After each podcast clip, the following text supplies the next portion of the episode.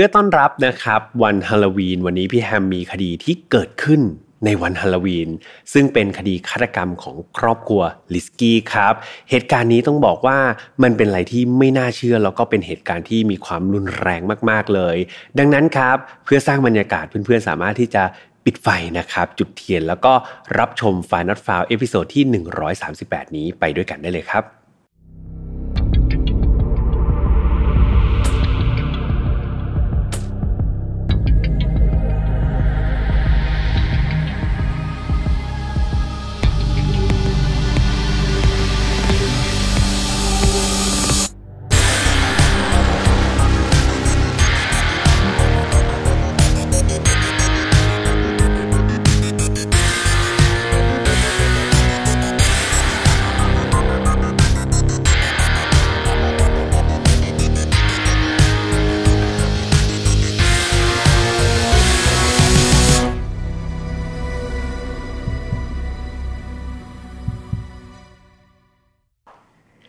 สวัสดีครับ ยินดีต้อนรับเข้าสู่ Final File Podcast วันนี้คุณอยู่กับผมแฮมทัชพลเช่นเคยนะครับ เรามากันใน episode ที่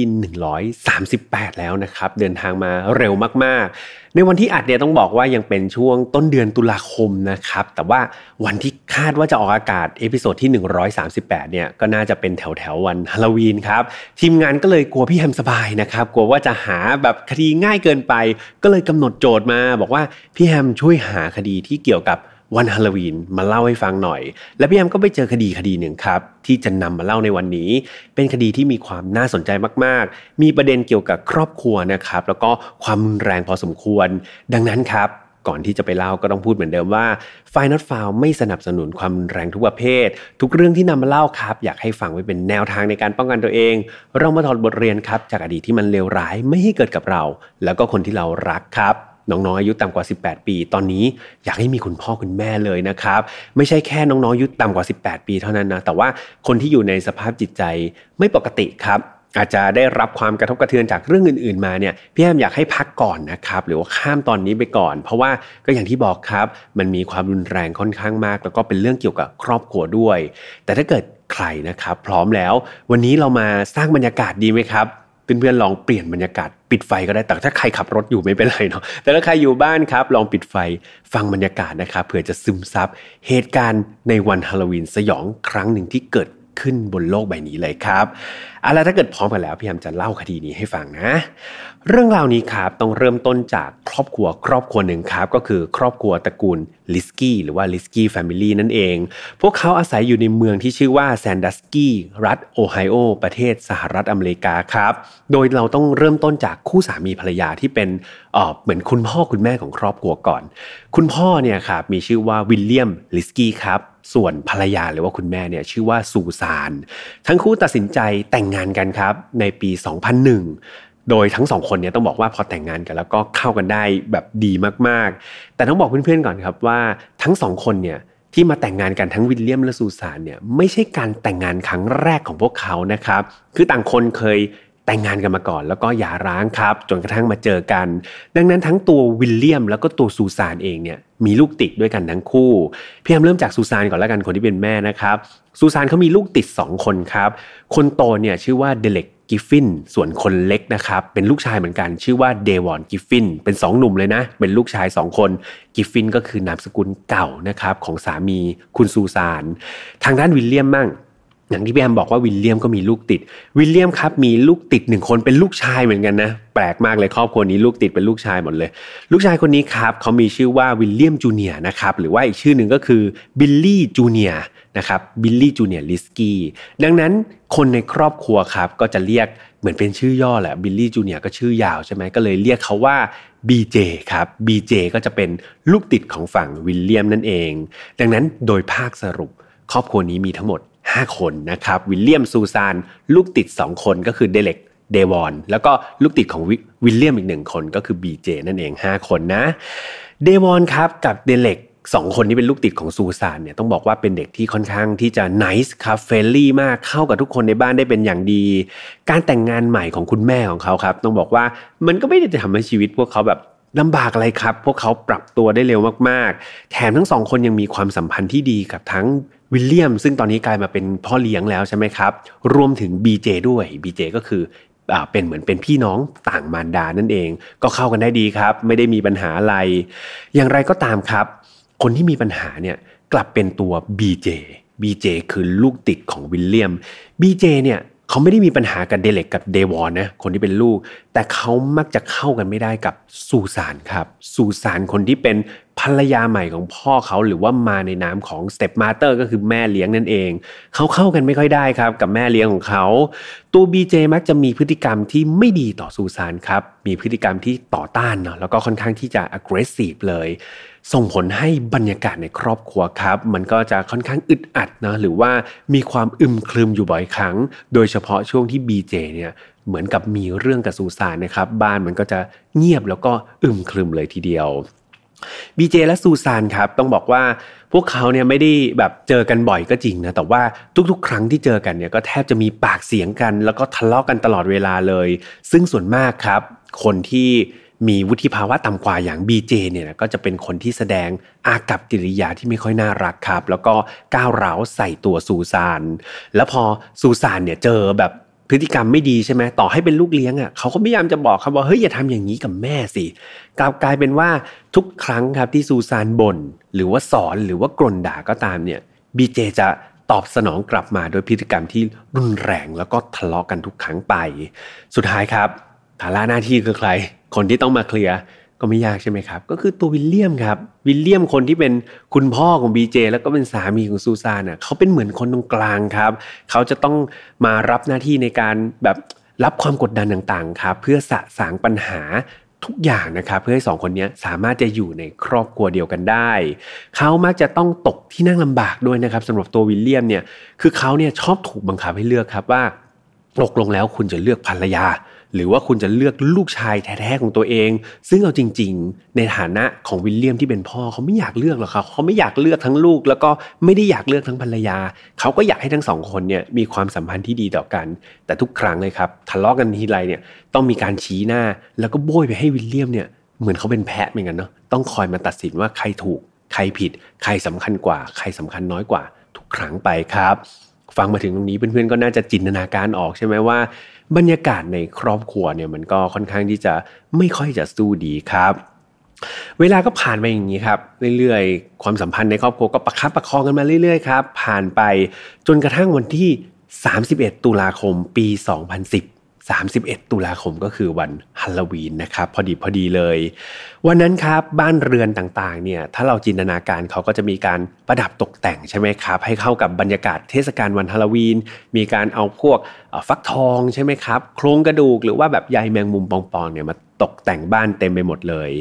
เดวอนครับเราเริ่มกันที่เดวอนเดวอนคือลูกชายคนเล็กของซูซานนะครับที่เป็นลูกติด ตอนนั้นเดวอนอายุ 16 ปีครับในวันที่ 31 ตุลาเนี่ยเขาก็ เดินทางกลับมาที่บ้านของเขา หลังจากที่เขาเนี่ยแวะไปที่โบสถ์มานะครับ คือต้องบอกว่าคืนก่อนหน้านั้นอะคืนก่อนหน้านั้นก็คือคืนวันที่ 30นะตัวเดวอนเนี่ยไม่ได้นอนที่บ้านครับไม่ได้นอนที่บ้านของครอบครัว แต่ว่าเขาเนี่ยไปค้างนะครับหรือว่าไปนอนกับคุณพ่อแท้ๆของเขาแทนก็คือสามีเก่าของซูซานเนาะแล้วพอเขาค้างที่บ้านของคุณพ่อแท้ๆเนี่ยวันถัดมาเนี่ยเขาก็ กลับบ้านใช่ไหมครับ ก็คือกลับจากบ้านคุณพ่อแวะไปที่โบสถ์ก่อน แล้วก็กลับมาพักผ่อนที่บ้านตัวเอง วันนั้นเนี่ยเขาบอกว่าเขารู้สึกเหนื่อยครับ แล้วก็อยากจะพักผ่อนมากๆเลย เขาก็เลยตรงไปยังห้องของตัวเอง โดยที่ไม่ได้สนใจอะไรอย่างอื่นนะภายในบ้านก็มาถึงก็ตรงเข้าไปในห้องเลย สิ่งแรกเลยครับที่เดวอนเข้าไปในห้องของตัวเองแล้วทำก็คือนั่งเล่นวิดีโอเกมครับ เดบอนอายุ 16 ใช่ไหมเขาก็กำลังวัยรุ่นแหละ ต่อให้เหนื่อยก็เหมือนพวกเราครับหลายๆคนต่อให้เหนื่อยก็ไม่ยอมนอนใช่ไหมครับเปิดซีรีส์ดูหรือว่าเล่นเกมเดบอนเหมือนกันครับต่อให้เหนื่อยแค่ไหนเขาก็รู้สึกว่าการพักผ่อนผ่อนคลายของเขาคือการเล่นวิดีโอเกมเดมอนก็เป็นนั่งเล่นวิดีโอเกมครับ เล่นไปได้สัก2อสชั่วโมง เขาก็รู้สึกว่า เฮ้ยทำไมวันนี้บ้านมันเงียบเนอะคือปกติคนอยู่กันต้อง 5 คนเนี่ย รวมเขาเองนะเออเขานั่งเล่นเกมเขาก็ได้ยินเสียงใครเนี่ย พูดโวกเวกโวยวายกันบ้าง แต่วันเนี้ยบ้านมันเงียบครับ เงียบผิดปกติเลย ไม่มีเสียงแม้แต่คนเดินไปเดินมา หรือว่าทำกิจกรรมตามปกติอย่างที่ทุกคนควรจะทำอย่างไรก็ตามเดวอนตอนนั้นเขาก็แค่สงสัยครับ แล้วก็เก็บไว้ในใจ แล้วก็เล่นเกมต่อไปไม่ได้คิดอะไร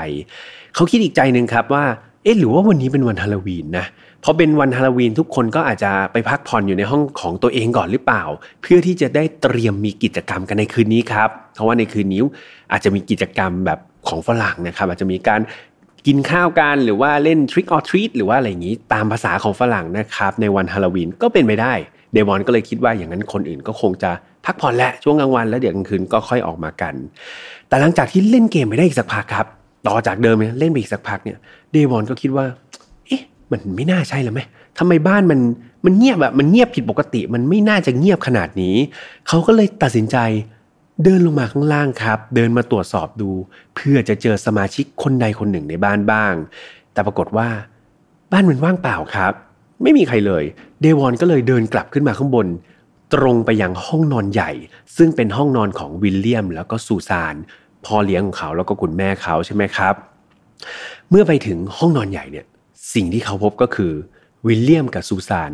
นอนอยู่บนเตียงจริง ๆ ครับ โดยทั้งคู่เนี่ยนอนแน่นิ่งสนิท แล้วก็มีผ้าห่ม สีแดง คลุมศีรษะทั้งคู่อยู่ครับเดวอนเห็นแบบนั้นก็เลยเดินเข้าไปครับ แล้วก็เริ่มเหมือนกับพูดคุยกับซูซานคนที่เป็นแม่ด้วยเสียงที่แผ่วเบา เพราะเขาไม่รู้ว่าแม่เขาเนี่ยนอนหลับอยู่หรือเปล่า เดวอนเนี่ย อยากจะค่อยๆปลุกคุณแม่อย่างนุ่มนวลครับ อาจจะอารมณ์อยากจะถามว่าเฮ้ยแม่แม่ทำไมวันตอนกลางวันแม่มานอนอย่างนี้ ก็พูดเบาๆครับ แต่ดูเหมือนซูซานเนี่ยยังคงนิ่งสนิทไม่ไหวติงเดวอนครับก็รู้สึกใจไม่ค่อยดีนะ พูดกับคุณแม่คุณแม่ก็ไม่ตอบ นอนนิ่งๆ ก็เลยเดินรอบเตียงครับ เดินไปแล้วสักพัก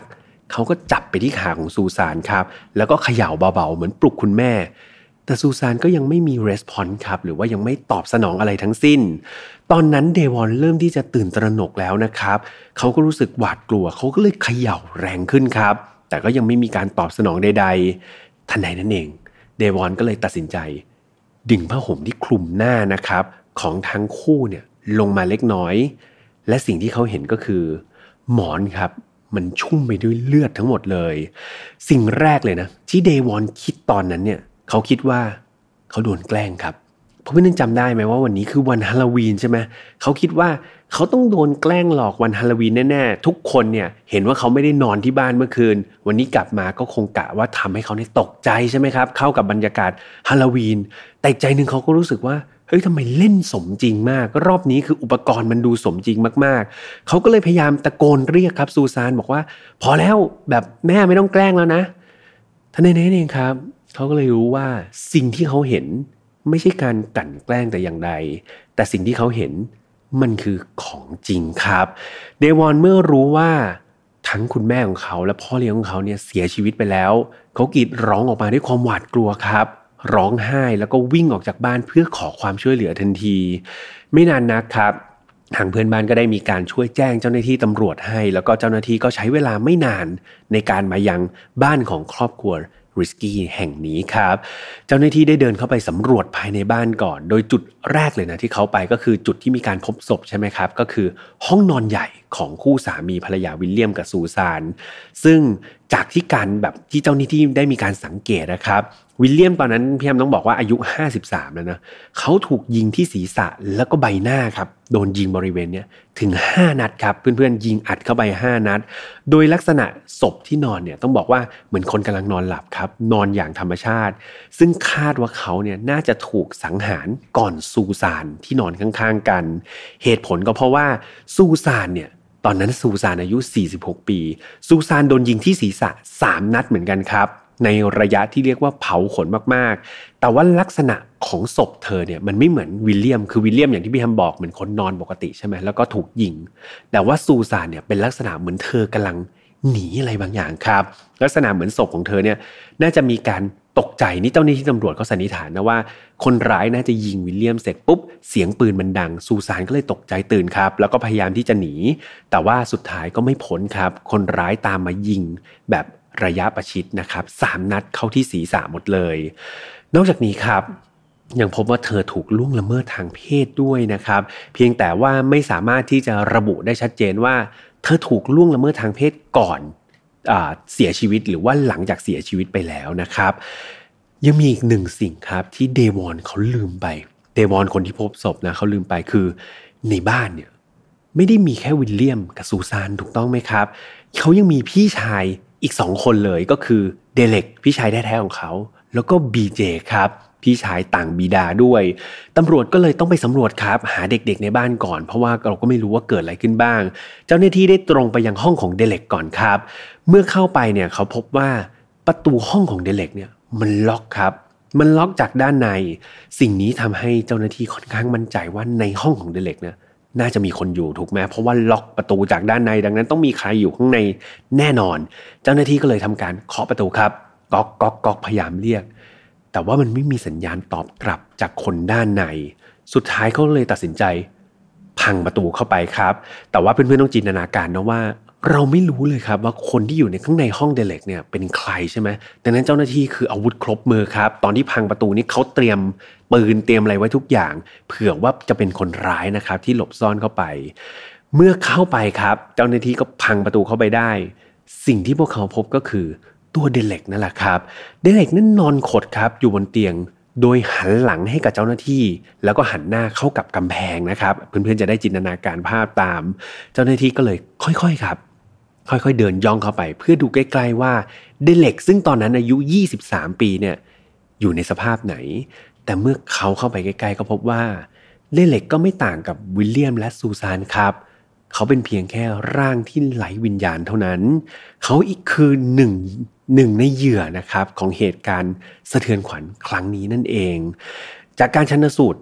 ศพครับของเดเล็กเนี่ยก็พบว่าเขาเสียชีวิตจากอาการบาดเจ็บบริเวณศีรษะ ซึ่งแตกต่างจาก 2 คนนั้นนะครับสองคนนั้นโดนยิงใช่ไหมแต่ว่าเดเล็กเนี่ยเหมือนเขาถูกทำร้ายหรือถูกฟาดอย่างรุนแรงด้วยของแข็งครับ เข้าไปบริเวณศีรษะ คนร้ายนะครับคาดว่าน่าจะโจมตีเดเล็กจากทางด้านหลัง โดยที่ตอนนั้นเดเล็กก็น่าจะยังไม่รู้ตัวด้วยซ้ำครับ จุดที่ถูกฟาดเนี่ยเจ้าหน้าที่เชื่อครับว่าน่าจะเป็นจุดตายครับหรือว่าจุดสำคัญ นั่นหมายความว่าเดเล็กเนี่ยจากการนำไปชันสูตรเนี่ยพบว่าเขาน่าจะเสียชีวิตก่อนที่เขาจะรู้สึกเจ็บปวดด้วยซ้ำนะครับ นี่เป็นข้อมูลจากทางเจ้าหน้าที่ตำรวจที่เผยแพร่ออกมา จากการชันสูตรภายหลังครับ ที่เขามีการเรียงไทม์ไลน์กันเนี่ยเขาก็เลยเชื่อครับว่าเดเล็กเนี่ยเอาจริง ๆ แล้ว น่าจะเป็นเหยื่อคนแรกครับ น่าจะเป็นเหยื่อคนที่หนึ่งเลยนะของการฆาตกรรมหมู่ในครั้งนี้ การที่มารับรู้นะครับว่าเดเล็กเนี่ยได้จากโลกนี้ไปอีกคนหนึ่งเนี่ยเอาจริง ๆ คนที่น่าสงสารมากๆ คือเดวอนครับเดวอนคนที่ต้องมีชีวิตอยู่ต่อไป มันสร้างความกระทบกระเทือนจิตใจต่อเดวอนเป็นอย่างมาก ภายในเวลาเพียงแค่ไม่กี่ชั่วโมงครับ เขาสูญเสียครอบครัวไปทั้งหมดเลย ไม่มีแม้แต่คำบอกลานะครับ ที่จะได้มีโอกาสได้เอื้อนเอ่ย เอาจริง ๆ ตอนนั้นเดวอนยังทำใจเรื่องของวิลเลียมกับซูซานไม่ได้เลยนะครับแต่ว่าสุดท้ายเขาก็ต้องมารู้ว่าเดเล็กพี่ชายแท้ๆของเขาก็ต้องจากไปอีกคนหนึ่งซึ่ง เรามาคิดว่าเด็กอายุ 16 ต้องเจออะไรแบบนี้ก็เป็นอะไรที่มันหนักหนามากๆจริง ๆ ครับ เจ้าหน้าที่ตำรวจยังได้เดินตรวจสอบภายในบ้านด้วยนะเพื่อหาหลักฐานต่างๆ ที่อาจจะเชื่อมโยงไปถึงตัวคนร้ายให้ได้ เจ้าหน้าที่พบว่าสถานที่เกิดเหตุเนี่ยไม่มีร่องรอยของการบุกรุกครับ ไม่มีร่องรอยของการงัดแงะ หรือว่าการต่อสู้ใด ๆ เลย อย่างในห้องของเดเล็กครับมันก็จะมีค้อนใช่ไหมซึ่งมันคืออาวุธสังหารนี่แหละ มันเปื้อนเลือดครับ แล้วก็ตั้งอยู่ ซึ่ง มันก็มีแค่นั้นครับ สภาพห้องอะไรทุกอย่างเรียบร้อยดูดี ไม่มีร่องรอยของการต่อสู้ใด ๆ เลย มันพอคาดการนะครับว่าเดเล็กเนี่ยน่าจะต้องถูกคนร้ายเข้ามาสังหารโดยที่เขาเนี่ยไม่รู้ตัว หรือไม่ได้ระมัดระวังตัวด้วยซ้ำแน่นอนว่าผู้ต้องสงสัยคนแรกเลย คงหนีไม่พ้นเดวอนครับ เดวอนก็คือคนที่พบศพคนแรกใช่ไหมเขามีเวลาอยู่กับผู้ตายทั้งหมดเนี่ยได้นานพอสมควรเลยครับ ก่อนที่เจ้าหน้าที่ตำรวจเนี่ยจะมาถึง อย่างไรก็ตามเนี่ยเดวอนเนี่ยหลุดออกจากผู้ต้องสงสัยได้อย่างรวดเร็วมากๆครับ ประการแรกเลยคือมีพยานครับ ที่เป็นเพื่อนบ้านเนี่ยให้การกับเจ้าหน้าที่ตำรวจว่า พวกเขาเนี่ยได้ยินเสียงปืนจากบ้านหลังเนี่ยขอบ้านครอบโกริสกี้เนี่ยชัดเจนมากๆครับ หลายนัดเลย ตอน6โมงครึ่ง6โมงเช้านะ6โมงครึ่งซึ่งปากคำนี้มันก็สอดคล้องกับเพื่อนๆครับเพื่อนบ้านคนอื่น ๆ ที่อยู่บริเวณนั้นทั้งหมดด้วย แถมยังสอดคล้องกับผลการชันสูตรพลิกศพซูซานแล้วก็วิลเลียม ซึ่งคาดว่าทั้งสองคนเนี่ยน่าจะเสียชีวิตราวๆ6โมงเช้าครับของวันที่ 31 ตุลาคม ดังนั้นถ้าเราย้อนเวลากลับไป 6 โมงเช้าของวันที่ 31 เนี่ยเดวอนน่ะคนที่มาเจอศพคนแรก ตอนนั้นเขายังอยู่กับพ่อเขาอยู่เลยครับ ยังอยู่ที่บ้านคุณพ่อแท้ๆของเขา ซึ่งถ้าเราจำได้ก็คือวันนั้นเดวอนไปนอนค้างบ้านพ่อใช่ไหมดังนั้นครับด้วยพยานต่างๆ ข้อมูลต่างๆ รวมถึงหลักฐานที่อยู่ของเดวอนตอน6โมงเช้าหรือ6โมงครึ่งก็ตามเนี่ย มันทำให้เขาเนี่ยหลุดออกจากผู้ต้องสงสัยในคดีนี้ แทบจะทันทีเลยครับคำถามคือแล้วใครล่ะ จะเป็นผู้ต้องสงสัยคนถัดไป ไม่ยากเลยใช่ไหมครับ พี่ฮัมเชื่อว่าหลายๆคนมีชื่อคนนี้อยู่ในใจต้องนานแล้วแหละ แต่พี่ฮัมไม่พูดถึงสักที คนคนนั้นก็คือบีเจครับบีเจหายไปไหนใช่ไหมคนในบ้านโดนสังหารไปสามคนเดวอนเป็นคนพบศพ แต่สมาชิกหนึ่งคนคือบีเจบีเจหายไปไหน เจ้าหน้าที่ก็มีคำถามแบบนี้เหมือนกันครับ เกิดขึ้นมาในหัวเขาสำรวจรอบบ้านเลยนะครับ แต่ก็ไหล ร่องรอยของ BJ ในขณะเดียวกันเจ้าหน้าที่ตำรวจได้มีการสอบประวัติครับ ไปขุดคุยดูประวัติ BJ ว่าเขามีประวัติอย่างไรบ้าง แล้วก็พบว่าประวัติของเขานี้ไม่ธรรมดาเลยครับ ในปี 2002 นะครับ ย้อนกลับไป 8 ปีเนี่ย มีการรับรายงานแจ้งเหตุว่า BJ ตอนนั้นอายุ 16 ปีนะ เขาได้ขู่ทำร้ายตัวเองครับ หลังจากที่มีการแบบทะเลาะวิวาทกับวิลเลียมคนที่เป็นพ่อแท้ๆเนี่ยอย่างรุนแรง ซึ่งนั่นเป็นครั้งแรกเลยนะครับ ที่วิลเลียมเนี่ยเหมือนเอาไม่อยู่ครับวิลเลียมคนนี้เป็นพ่อรู้สึกว่าเฮ้ยเอาลูกชายคนนี้ไม่อยู่ ถึงกับต้องโทรแจ้งเจ้าหน้าที่ตำรวจเนี่ยมาที่บ้านครับ เพื่อมาทำการไกล่เกลี่ยหรือว่าเกลี้ยกล่อมให้เหตุการณ์เนี่ยมันบรรเทาลง แถมตอนนั้นครับ ตอนที่เจ้าหน้าที่ตำรวจไปที่บ้านในเหตุการณ์นั้นน่ะบีเจพยายามที่จะทำร้ายเจ้าหน้าที่ตำรวจด้วย เรื่องราวนี้ครับจบลงโดยการที่บีเจถูกกักบริเวณครับถูกกักบริเวณในบ้านของตัวเองก่อน เพื่อควบคุมความประพฤติที่ก้าวร้าวของเขา ต่อมาครับอีก 2 ปีคือปี 2004 เนี่ยบีเจก็ยังไม่หยุดนะครับที่จะชอบขู่ทำร้ายร่างกายตัวเอง แถมยังเริ่มที่จะมีพฤติกรรม ทำร้ายคนอื่นแล้วด้วยครับเขามีปากเสียงกับซูซานอย่างที่พี่แฮมบอกนะเขาเป็นไม้เมือไม้เบากับซูซานคนที่เป็นแม่เนี่ยอยู่ตลอดเขามักจะมีปากเสียงรุนแรงครับ แล้วก็มันก็เริ่มลามไปถึงการต่อยเข้าไปที่หน้าอกของเธอด้วย ไม่พอครับในอีก 2 เดือนต่อมาเนี่ยบีเจยังตั้งใจใช้แก้วกาแฟครับเพื่อนๆฟาดซูซานนะคนที่แม่เลี้ยงอะจนล้มลงครับ ก่อนที่จะขโมยกุญแจรถของเธอ แล้วขับรถวิ่งหนีไปครับ จากเหตุการณ์นี้ครับทำให้บีเจเนี่ยต้องถูกส่งนะครับไปศูนย์บำบัดทางจิตกันเลยทีเดียว เพราะว่าถือว่าเป็นเหตุการณ์ที่รุนแรงเนาะทำร้ายคุณแม่แบบเอาแก้วมาฟาดแม่นี่ก็ไม่ธรรมดาครับ ต้องส่งไปบำบัด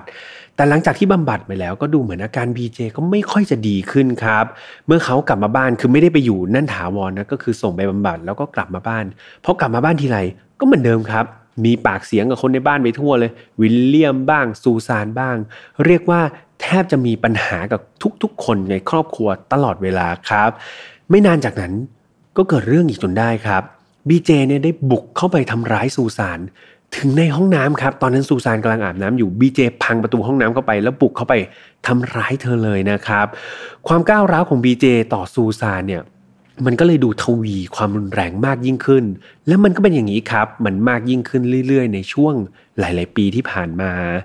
โดยหลังจากที่เจ้าหน้าที่ตำรวจครับพยายามเข้าไปไกลเกลี่ยก็แล้วกับปัญหาในครอบครัวนี้เนาะตัวบีเจเนี่ยเขาก็ให้เหตุผลนะว่าเขานี่ไม่ชอบซูซานคนที่เป็นแม่เลี้ยงของเขาเลย เพราะว่าแม่เขาเนี่ยชอบมาวางอำนาจในบ้านครับ พยายามแบบเปลี่ยนแปลงแล้วก็ครอบงำสมาชิกทุกคนในบ้าน แล้วก็ชอบทำแบบ บังคับให้ทุกคนน่ะทำตามที่เธอสั่ง ซึ่งมันเป็นอะไรที่เขาไม่คุ้นชินครับ แล้วเขาก็รับไม่ได้เลย เขารู้สึกว่าซูซานเป็นใครทำไมต้องมาสั่งเขา อย่างไรก็ตามครับ ต่อให้บีเจจะพูดเหตุผลแบบนั้น มันก็เป็นเหตุผลที่ดูไม่ค่อยจะมีวุฒิภาวะเท่าไหร่ใช่ไหมครับบีเจก็เลยต้องเนี่ยครับพอเวลามีปัญหาวิลเลียมโทรตำรวจมาแบบมาหาบีเจมาเคลียร์ปัญหาในบ้านเนี่ยบีเจก็จะถูกจับตัวไป แต่พอจับตัวไปสักพักเดียวครับ เจ้าหน้าที่ก็จะปล่อยตัวทุกๆ ครั้งเลยครับ เหตุผลที่เจ้าหน้าที่ต้องปล่อยตัว BJ กลับมาเนี่ยเขาให้เหตุผลว่า BJ ไม่มีความสามารถพอที่จะเข้ารับฟังการพิจารณาคดีได้ หรือพูดง่าย ๆ ก็คือ มีการตรวจพบว่า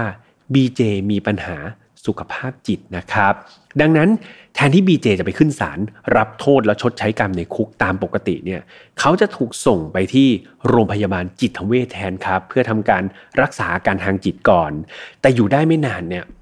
คนที่เป็นคุณพ่อก็คือวิลเลียมเนี่ยก็มักจะรับตัวเขากลับไปครับ โดยใช้สิทธิ์ผู้ปกครองเนี่ยแล้วก็รับปากนะว่า ไม่เป็นไรไม่ต้องอยู่ที่โรงพยาบาลจิตเวชหรอกกลับมาอยู่กับเขาดีกว่า เดี๋ยวเขาจะดูแลเองครับ แล้วเขาก็จะปฏิบัติ ตามคำแบบที่จิตแพทย์เนี่ยแนะนำมาทุกอย่างเลย เดี๋ยวเขาดูแลเองดีกว่า เพราะเขาเป็นคุณพ่อ เขาเข้าใจลูกมากกว่า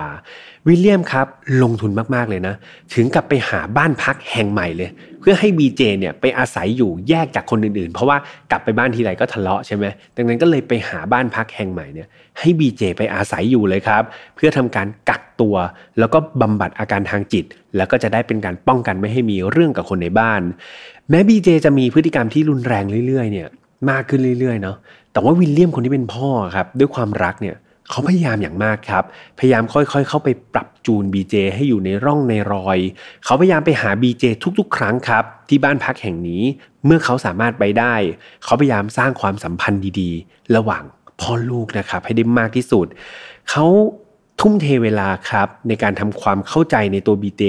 เข้าใจในความคิดแล้วก็ตัวตนของ BJ จนในที่สุดเนี่ยเหมือนบีเจก็ค่อยๆที่จะยอมรับนะครับ แล้วก็เล่าอะไรหลาย ๆ อย่าง ให้กับวิลเลียมคนที่เป็นพ่อได้ฟัง คนในครอบครัวเนี่ยเอาจริง ๆเขาก็เป็นห่วงวิลเลียมนะเขาก็เตือนวิลเลียมเขาเขาบอกว่าบีเจเนี่ยมีปัญหาทางจิต แล้วก็นับว่าเป็นหนึ่งในบุคคลที่อันตราย เพราะว่ามีพฤติกรรมที่รุนแรง ทุกคนก็เป็นห่วงวิลเลียมว่าเฮ้ยเนี่ยไปอยู่กับบีเจบ่อยๆระวังนะ เดี๋ยวจะโดนบีเจทำร้ายเอา แต่วิลเลียมครับ ไม่เชื่อแบบนั้นครับ เขาบอกว่าเขาเนี่ยเชื่อใจลูกนะ แล้วเขาก็เชื่อมันเลยว่าบีเจจะไม่มีวันทำร้ายเขาเด็ดขาดครับ นี่คือสิ่งที่เขาพูดออกมา ในช่วงหนึ่งสัปดาห์ครับเพื่อนๆหนึ่งสัปดาห์ก่อนเกิดเหตุฆาตกรรมหมู่ในครอบครัววิสกี้เนี่ย วันนั้นครับวิลเลียมได้ชวนบีเจออกไปเที่ยวพักผ่อนด้วยกัน โดยพวกเขาเนี่ยชวนไปทำกิจกรรมที่พวกเขาชอบก็คือการ ล่ากวางครับ ซึ่งเป็นกิจกรรมโปรดเลยนะพ่อลูกคู่นี้ชอบล่ากวางมากๆ ทุกอย่างดูเหมือนไปได้ด้วยดีครับบีเจและวิลเลียมเนี่ยก็เรียกว่าไปล่ากวางกันเรียบร้อยก็กลับมาถึงบ้านอย่างปลอดภัยครับ แล้วก็ดูท่าทางทั้งสองคนก็มีความสุขเอามากๆ นี่คืนวันนั้นครับ วิลเลียมแล้วก็บีเจเนี่ยได้นั่งดื่มเหล้าด้วยกัน นั่งดื่มเหล้าด้วยกันต่อที่บ้านนะครับ แถมยังเป็นการดื่มที่ค่อนข้างแบบเยอะพอสมควรเนาะหลังดื่มเสร็จครับวิลเลียมก็เห็นว่าบีเจเนี่ยมันดูแบบเมามากๆเลยใช่ไหมแบบ ดูแบบไม่น่าจะกลับบ้านไหว วันนั้นวิลเลียมครับก็เลยให้โอกาสครับ เรียกว่าเป็นสิทธิพิเศษแล้วกันคือปกติต้องกลับไปอยู่บ้านพักเพื่อกักตัว วันนั้นวิลเลียมบอกไม่เป็นไร ไม่ต้องกลับบ้านพักบีเจนอนที่โซฟาที่บ้านไปเลยล้วกัน นะครับ แล้วก็เดี๋ยวเช้าวันรุ่งขึ้นเนี่ยเดี๋ยวเขาค่อยขับรถไปส่งแทน แต่ใครจะไปรู้ครับว่าอีก 24 ชั่วโมงถัดมาครับ จะเกิดเหตุร้ายแรงที่ฆ่าชีวิตคนในครอบครัวดิสกี้ไปถึง 3 คนนะครับ มาถึงตรงนี้แน่นอนว่าผู้ต้องสงสัยอันดับหนึ่งเลยก็คือตัว BJ ใช่ไหมครับร้อยอย่างที่บอกไปนะว่า BJ เนี่ยยังหาตัวไม่เจอนะครับ หลังจากเหตุการณ์วันนั้น เจ้าหน้าที่ก็เลยทำการส่งกำลังพลครับ ไปออกตามหา BJ ในทุกๆ สถานที่ที่คาดว่าเขาน่าจะไปอยู่ แล้วก็ใช้เวลาไม่นานครับไม่นานเลยครับ เจ้าหน้าที่ตำรวจก็พบตัว BJ จริง ๆ โดยสถานที่ที่ไปเจอตัวเขาก็คือบ้านพักของเขานั่นแหละครับ ยังจำบ้านพักได้ใช่ไหมบ้านพักที่คุณพ่อเนี่ยไปสรรหามาให้เขาอยู่เพื่อทำการกักตัวครับ เขาก็จะไปอาศัยหลบอยู่ตรงนั้น ซึ่งหลังจากที่เจ้าหน้าที่นะครับตำรวจได้เจอกับตัวบีเจเนี่ยต้องบอกว่าอากับกิริยาครับ หรือว่าพฤติกรรมของบีเจเนี่ย ดูไม่สะทกสถานครับ เขาไม่ได้ดูตกใจแต่ประการใดเลยบีเจถูกนำตัวกลับมาสอบปากคำเพิ่มเติมที่สถานีตำรวจนะครับ แล้วเขาก็เล่าทุกอย่างครับ สารภาพมันอย่างง่ายดายครับ ไม่ต้องแบบซักถามอะไรมากมาย เขาเล่าให้ฟังหมดเลย แม้ตัวเขาเองจะไม่ได้บอกแรงจูงใจที่แท้จริงครับ แต่เขาก็เป็นคนที่แบบยอมรับนะว่า คนที่เป็นคนลงมือสังหารทั้ง 3 คนนั้นน่ะก็คือตัวเขาเองเขาทำทุกอย่าง ด้วยตัวเขาเพียงคนเดียวครับ โดยเขาเลือกเวลาในการลงมือฆาตกรรม หลังจากที่เดวอนยังจำเดวอนได้ใช่ไหมเดวอนน้องบุญธรรมของเขาเนี่ยออกจากบ้านไปครับ เขาก็ทำการลงมือครับพอลงมือเสร็จแล้วแบบฆ่าทุกคนในบ้านเสร็จแล้วครับเขาก็ขับรถยี่ห้อฟอร์ดซึ่งเป็นรถของครอบครัวเนี่ยแวะซื้อแซนด์วิชด้วยนะครับสับเวย์แล้วก็มานั่งกินอยู่ที่บ้านพัก แห่งนี้นั่นเอง ในที่สุดครับในปี 2011 นะครับปีถัดมาเนี่ยบีเจก็ถูกนำตัวขึ้นศาลเพื่อพิจารณาคดีนี้ครับ เขาถูกตั้งข้อหาไว้ 3 กระทง นั่นก็คือการฆ่าผู้อื่นโดยเจตนา 3 ศพใช่ไหมครับ ก็คือวิลเลียมคนที่เป็นพ่อ ซูซานคนที่เป็นแม่เลี้ยงแล้วก็เดเล็กพี่ชายต่างมารดานะครับ ในระหว่างการพิจารณาคดีเนี่ยมีเจได้พูดอย่างไร้ความรู้สึกมาก ๆ ครับ เขาพูดว่า จริง ๆ แล้วเนี่ยผมรักคุณพ่อมากนะ แล้วมันก็ทำให้ผมเนี่ยรู้สึกไม่สบายใจทุกครั้งเลย ที่ผมคิดถึงสิ่งที่ผมทำลงไปกับคุณพ่อ นอกจากนี้ครับเมื่อถูกถามถึงแรงจูงใจเนี่ยเขาก็มักจะพูดว่า ผมก็อธิบายไม่ได้จริง ๆ ครับ ว่าทำไมเรื่องราวเหล่านี้ถึงเกิดขึ้นมาได้ ผมแค่คิดว่าส่วนใหญ่มันก็น่าจะเกิดจากความเจ็บป่วยทางจิตของผม น่าจะเป็นแบบนั้นมากกว่า นะครับนี่คือสิ่งที่บีเจพูดในชั้นศาลจากความผิดร้ายแรงถึง 3 กระทงครับเพื่อนๆ แน่นอนว่าโทษที่เขาควรจะได้รับจริง ๆ ก็คือการประหารชีวิตใช่ไหมครับ อย่างไรก็ตามเนี่ยบีเจเขาสารภาพผิดทุกอย่างครับ ในทุกข้อกล่าวหาทำให้มีการลดหย่อนโทษลงไปครับ เหลือเป็นการจำคุกตลอดชีวิต โดยไม่มีการทำทันบนหรือขออุทธรณ์ใด ๆ แต่หลังจากที่ผ่านไปได้เพียง 4 ปีครับเพื่อนๆ ก็เกิดเรื่องราวขึ้นมาอีก ในวันที่ 31 มีนาคมปี 2015 ครับ ชีวิตของบีเจลิสกี้ในคุกตอนนั้นอายุ 29 ปี ก็จบสิ้นลงครับ เขาถูกพบเป็นร่างที่ไร้วิญญาณอยู่ในคุกนะครับ ตอนเวลาประมาณ5ทุ่ม25 นาที โดยเจ้าหน้าที่เชื่อว่าเป็นการฆ่าตัวตายนะครับ ซึ่งอันนี้ก็ยังไม่ได้มีข้อมูลมากกว่านี้นะครับเพื่อนๆว่ามันมีอะไรน่าสงสัยมากกว่าการฆ่าตัวตายหรือเปล่า อย่างไรก็ตามบีเจก็ได้จากโลกนี้ไปแล้วครับ และนี่ก็คือเหตุการณ์สุดสยองนะครับ ซึ่งเกิดขึ้นในวันฮาโลวีนของครอบครัวลิสกี้ แล้วก็จบลงอย่างน่าเศร้าอีกเช่นเคยครับ จากเหตุการณ์นี้ครับ แม้ว่ามันจะเกิดในวันฮาโลวีนแต่จริงๆ แล้วเรื่องราวแบบนี้มันเกิดขึ้นได้ทุกวันใช่ไหมครับเพื่อนๆ ไม่ว่าจะเป็นวันไหนมันก็มีเหตุการณ์รุนแรงในครอบครัวนี้เกิดขึ้นอยู่ตลอด แล้วก็เป็นสิ่งที่พี่แฮมเนี่ยย้ำเตือนอยู่ตลอดเลยครับว่าครอบครัวเป็นสถาบันแรกและเป็นสถาสถาบันเดียวที่มันใกล้ชิดที่สุด กับชีวิตของคนเราแล้วนะครับ ดังนั้นครับแต่ละคนมีภาระหน้าที่ตัวคุณพ่อคุณแม่จะต้องไปทำงานบางคนเป็นแม่บ้าน ลูกก็มีหน้าที่ในการออกไปเรียนใช่ไหมครับ แต่อย่าลืมว่าทุกๆ คนมีหน้าที่ในการเป็นหนึ่งในสมาชิกของครอบครัว คุณพ่อ